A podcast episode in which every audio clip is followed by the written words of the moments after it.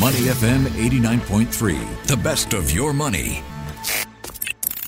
Market View on Money FM 89.3. Joining me now as we break down all the market action, Ryan Huang. Good morning. Happy Friday, Michelle. How are you feeling? Pretty good because the weekend's are around the corner. All right. How about you? I, I'm just happy we have some young friends outside Yeah. here for a radio tour. Always great to see fresh Oh, blood yeah, in yeah. the I see them now. Interesting party happening outside. Absolutely wonderful. Let's start this morning with two local companies, both of whom have an international outlook. Now, one is famous for its towers, the other for its app.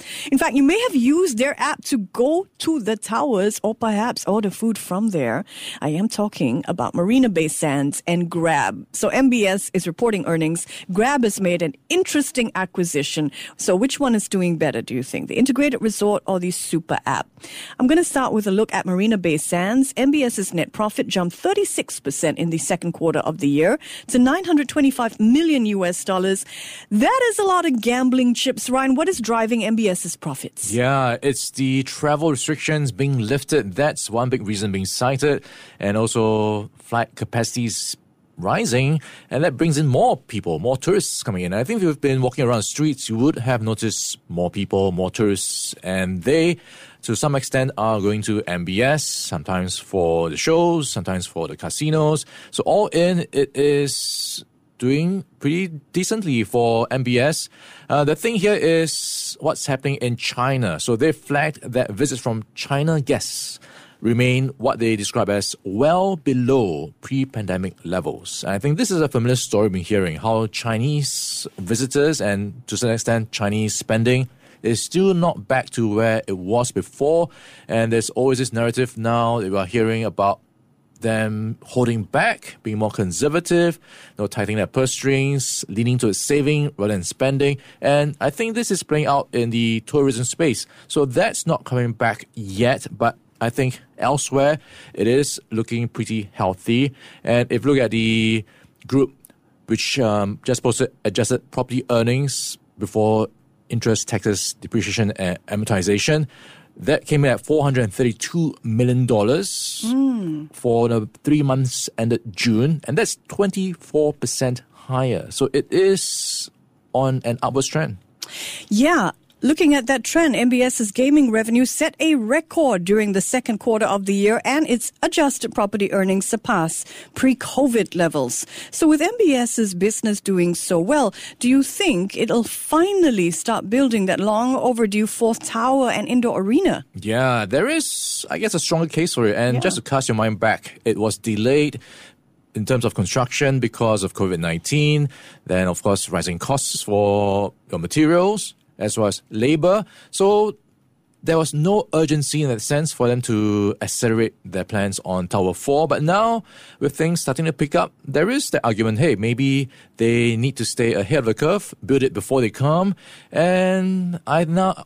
I, I'm thinking, hey, with the results looking quite encouraging, it is a case for them to start to accelerate those plans again.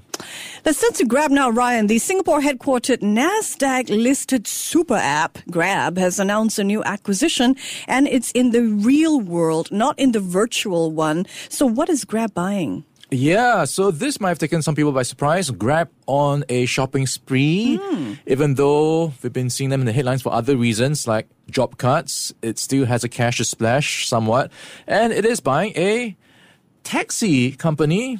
So you might be wondering how they come together. So it's a combination of what they describe as just getting more drivers, which interestingly enough, they've been finding it hard to increase their workforce with and their fleets as well. So this, I guess, helps get around that problem, acquiring a company alongside it comes with the drivers. So it gives them a larger fleet in that sense. So that's potential revenues.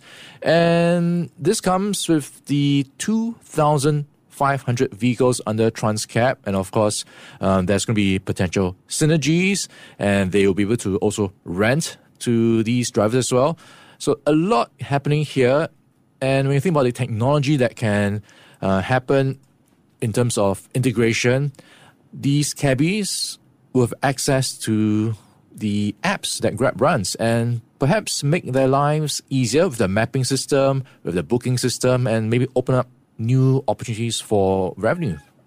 Well said. Grab says it needs to buy Transcab because there is, quote, an industry wide driver supply crunch and that this has pushed up its surge prices on its app. You may have experienced it yourself, trying to get a Grab ride and just not being able to and waiting and waiting and waiting. So, Ryan, what do you think? Will this acquisition lead to maybe being able to get a Grab taxi faster and could it lead to lower taxi fares as well? Overall, will this be good for Grab's business? Yeah, I certainly certainly hope so. Whether it's going to mean lower prices, mm. I'm not so sure. Maybe it will mean prices won't go up that fast.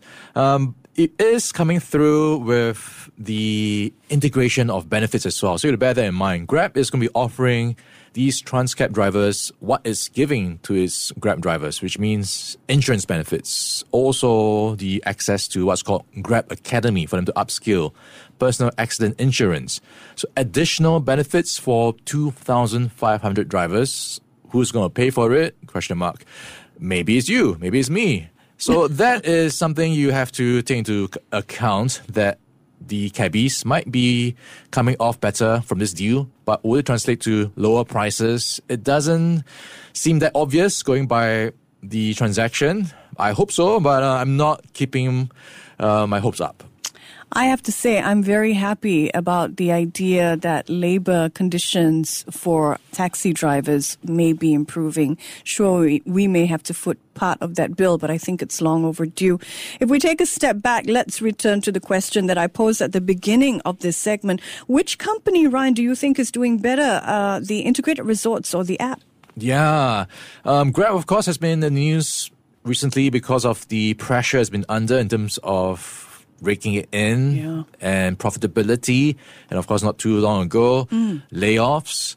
And if you look at the upside, MBS, we talked about it, said that Chinese visitors are still not back to pre pandemic levels. So when that kicks in, you can imagine what's going to happen. MBS is going to be enjoying more upside. So on that basis, I will probably lean towards MBS. All right. Grab shares are up about 22% over the past year. That's not bad, but it pales in comparison to MBS's parent company, Las Vegas Sands. Shares of the casino counter have jumped 45% over the past 12 months. One more note about MBS before we move on. Another headline has caught my eye. The fashion label Ralph Lauren has opened an upscale coffee shop over in MBS. It's called Ralph's. And in addition to coffee, it looks like they offer some really great looking cookies and soft serve ice cream. What do you think of fashion meeting food? I think you can't go wrong with coffee in most places. and I think with the Singapore market, you've got tourists coming in. It's an additional reason for them to stick around. So if you've got something to eat while you're browsing, hey, you're going to stay in the store longer and look at the stuff around you. Maybe think twice, maybe think a bit more. Should I buy that sweater? Hmm, uh, maybe I should. And then that's, I think, perhaps the experiential shopping experience we could be seeing down the road. No more shops figure out new ways to make you stick around in the store. Good point. Also, I think people just like the idea of sipping what sounds like sophisticated coffee. Uh, Ralph at Ralph's. Let's turn to the U.S. now, where it was a tale of two markets overnight. The Dow Jones Industrial Average rose half a percent to post its longest winning streak in nearly six years, but the Nasdaq slumped 2% on the back of selling in shares of Netflix and Tesla.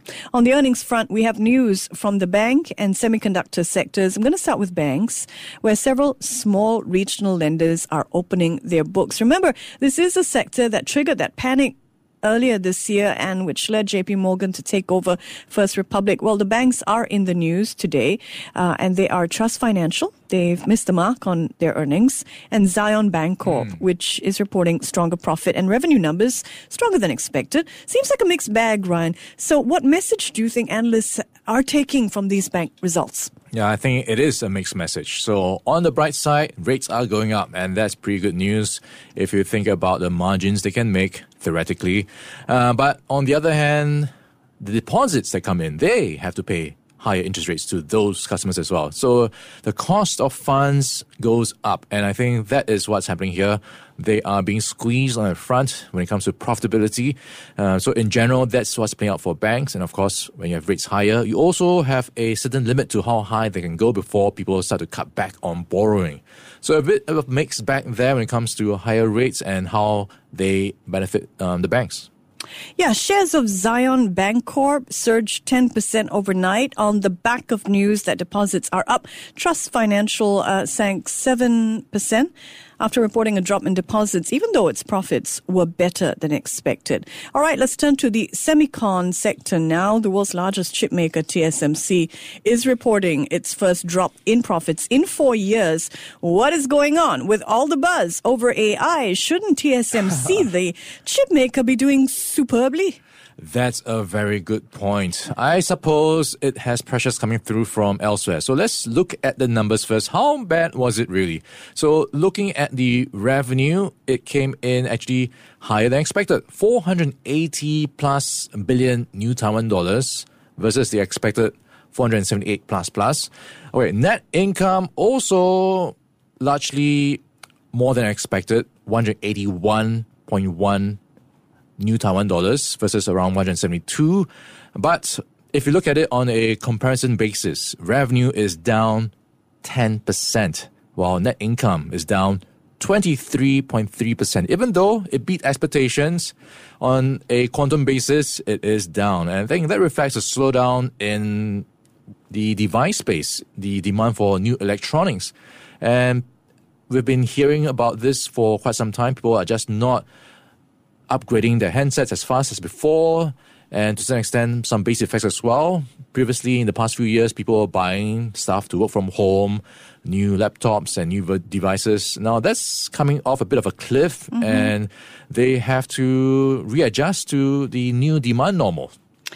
That's it. So an electronic slump that analysts are talking about, uh, part of the narrative to explain why shares of TSMC dropped 5% overnight. Other analysts point out that maybe the AI boom has tempered TSMC's results, and they were actually better mm. than hmm. expected.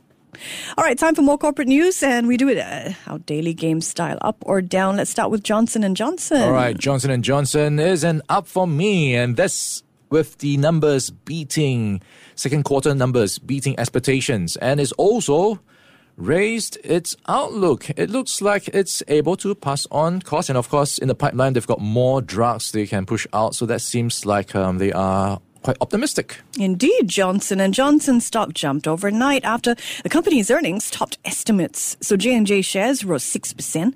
The company is also raising its guidance on its medtech business, which makes devices for surgeries, other medical needs as well.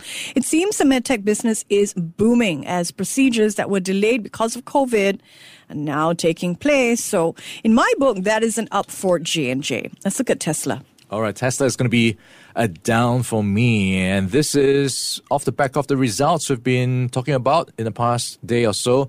Uh, margins under pressure and the comments coming through from Elon Musk suggest that there could be more pain to come. It might have to offer more discounts to ramp up the sales. Also, there's going to be potentially more expenses. It's going to be pouring in more money into new models to attract new buying. So you've got expenses likely to go up. So gross margins are likely to be under pressure. So it doesn't look like the bottom is there yet. Yeah, investors dumped Tesla shares overnight amid those concerns that the EV maker's profits are shrinking. Tesla shares fell nearly 10%. Ouch. Elon Musk lost 20 billion US dollars on paper as a result, but you don't need to shed any tears for him, all right? He's still the world's richest man. Tesla is also still up more than 100% since the beginning of the year. Another piece of Tesla news that I wanted to make sure got mentioned. Musk says Tesla is going to spend more than 1 billion US dollars on a supercomputer initiative. It's called Project Dojo. This is related to Tesla's efforts to build autonomous cars, not Musk wrestling in a ring. So I'm on the fence today for Tesla, but I think it's, I'll, I'll still give it an up as well, Ryan. Our French games maker Ubisoft. All right. So these are the guys behind your top games like Assassin's Creed and much more. Well, it's going to be a down because net bookings for first quarter dropped. They did not release any new games in the latest quarter. What they've been doing is releasing new versions of older games. At least that is the focus. So it's quite a page out of the movie industry. Just keep sequencing or sequeling your biggest hits. And to some extent, also game cancellations and delays in recent years. We've seen how COVID 19 has disrupted a lot of things, Mm. including uh, games, which have had to be cancelled because of budget reason, reasons. So that has an impact in terms of the pipeline. So, um, based on Ubisoft's outlook, it is looking quite conservative. So I'm going to go down. Yeah, I join you there. Are you a fan of the Assassin's Creed franchise? The first few, and then every single one that came after, all look the same. It is the same game with a different wallpaper. Reminds me of, you know, The Matrix where they kept throwing Reeves down the stairs? yeah, something like that. So you're just climbing up a wall that's a different wall. Well, it seems there is a, new, a lack of new game releases hurting the company that Ryan mentioned. Um, so Ubisoft uh, basically saw its profits drop more than 8% in the first quarter. That's a down. Uh, how is FIFA looking? Yeah, I'm going down, and it's in the news for the wrong reasons. Right, if you don't need any more drama in football, at least um, this is something you can do without. So the FIFA E World Cup, which is the electronic virtual video game version of the World Cup. So the finals ended in controversy because one player's inputs were shown during a penalty shootout. As you imagine, when you're trying to take penalties, you're trying to keep your opponent guessing which direction you're going to kick, where the ball is going. But if you can see where you are pointing towards or where you're aiming at, then hey, there is not a good chance you're going to get a ball in the net. So that's what happened. One of the players, his inputs on the controllers were being shown to the crowd on the big screen. And theoretically, if the opponent saw what was going on, he would be able to you know, get to uh, a better result. And believe it or not, he was a loser at the end of the day. Aw, So this is Mark 11. The winner was Motherboard Chor. So he had to suck it up and live with the results uh, of that, what seems to be unfair decision. oh my goodness me, that sounds dreadful. All right, let's look at Changi Airport. Ryan. All right. This is going to be up for me. Changi Airport recording over 5 million passengers for the month of June. So this is the first time since January 2020. So I was quite curious, hmm. where are these people coming from? And the top five traffic markets for the second quarter Okay. were Australia, ah. India, Indonesia, Malaysia, and Thailand. No China ah. yet on this list. Surprising. All right. Traffic at Changi is up and almost back to pre pandemic levels, and that's why I thought China would be there in the mix, but it isn't. That's an interesting point, Ryan. More than 5 million passengers passed through Changi last month, all on their way to RWS, I tell you. That's where I saw them congregating. All right, our last word for the day belongs to the good people at Amazon. Looks like they're entering the payments uh, sector. They have a new pay by palm technology. That's right. Instead of just, you know, whipping out your card or pulling out your credit card, you put your hand over a scanner. You pay with your palm. What do you think? Yeah, talk about paywave of different kind. Just show your hand to the cashier and there you have it. It's pretty clever, right? You want to make it as seamless as you can when you're making payments so you don't even feel that you're making payments and then just keep paying and paying. It's almost like how you're pretty much doing the same with paywave or any contactless payment. You just don't feel it, and then you don't see the numbers. You're not counting the cash. Everything is digital, and before you know it, you're spending more than you were you know, expecting. Especially when you forgot to bring your wallet. Hey, don't worry, you've got your hand. I know. Oh my goodness. This is going to make s- uh, spending even more seamless. Next, they're going to come up with, I wouldn't be surprised if the Vision Pro headset from Apple can detect when you want to buy something and will detect your, you know, deduct your bank account. But uh, for now, Amazon is calling this latest biometric technology, Amazon One.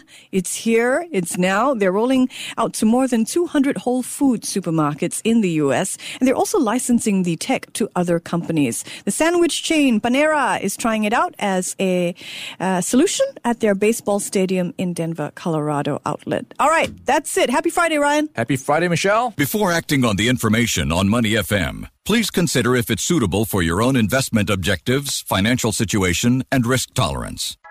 To listen to more great interviews, download our podcasts at awedio.sg or download the AWEDIO app. That's A W E D I O, AWEDIO at the App Store and Google Play.